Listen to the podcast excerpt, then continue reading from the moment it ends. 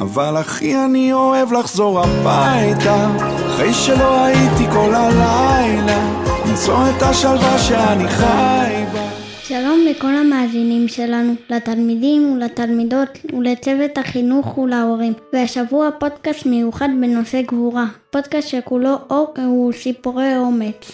אתם יודעים שלאחרונה אני שומעת את ההורים שלי אומרים שהחיים של גיבורים? אתם יודעים שדווקא בימים האלה שמדינת ישראל נמצאת במלחמה אנחנו שומעים על הרבה ניסים ועל הרבה סיפורי גבורה מרתקים. תמיד חשבתי שגבורה זה משהו שנמצא רק בסרטונים על גיבורי העל או רק בסיפורים ההיסטוריים.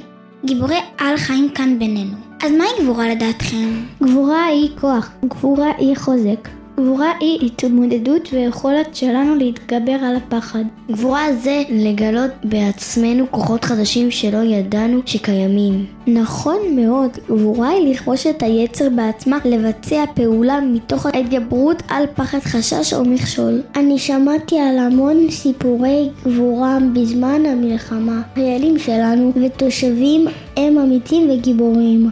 אני חושבת שאימא שלי היא גיבורת על.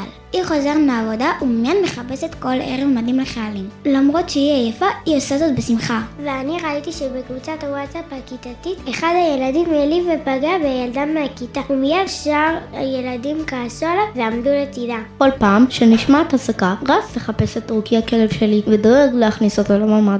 ואני שמעתי על ילד בן עשר מקרא אלימות בין ילדים. הוא מיד רץ לבעל המכולת ברחוב, ושניהם יחד הפרידו בין שני הילדים שרבו. במקרים של גבורה אנשים רבים מגלים תושייה. תושייה, מה זה תושייה? תושייה זה להיות בזמן הנכון, במקום הנכון, ולעשות את הדבר הנכון. גם אנחנו יכולים להיות גיבורים ולגלות תושייה? בוודאי בהרבה פעולות בחיי היום-יום שלכם.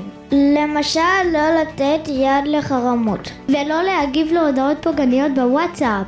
לעודד ולעזור לאזרחים וחיילים. ובעיקר לזכור איזה הוא גיבור. חובש את יצירו, והלוואי שתמיד נצליח להיות גיבורים של עצמנו. פורי הגבורות נתנו לי הרבה כוח. אני בטוח שגם למאזינים שלנו, אז לכל הגיבורים והגיבורות, המאזינים והמאזינות, שיהיה לכם המשך האזנה נעימה מהפודקאסט של בית הספר חזון יעקב, כיתה ג'.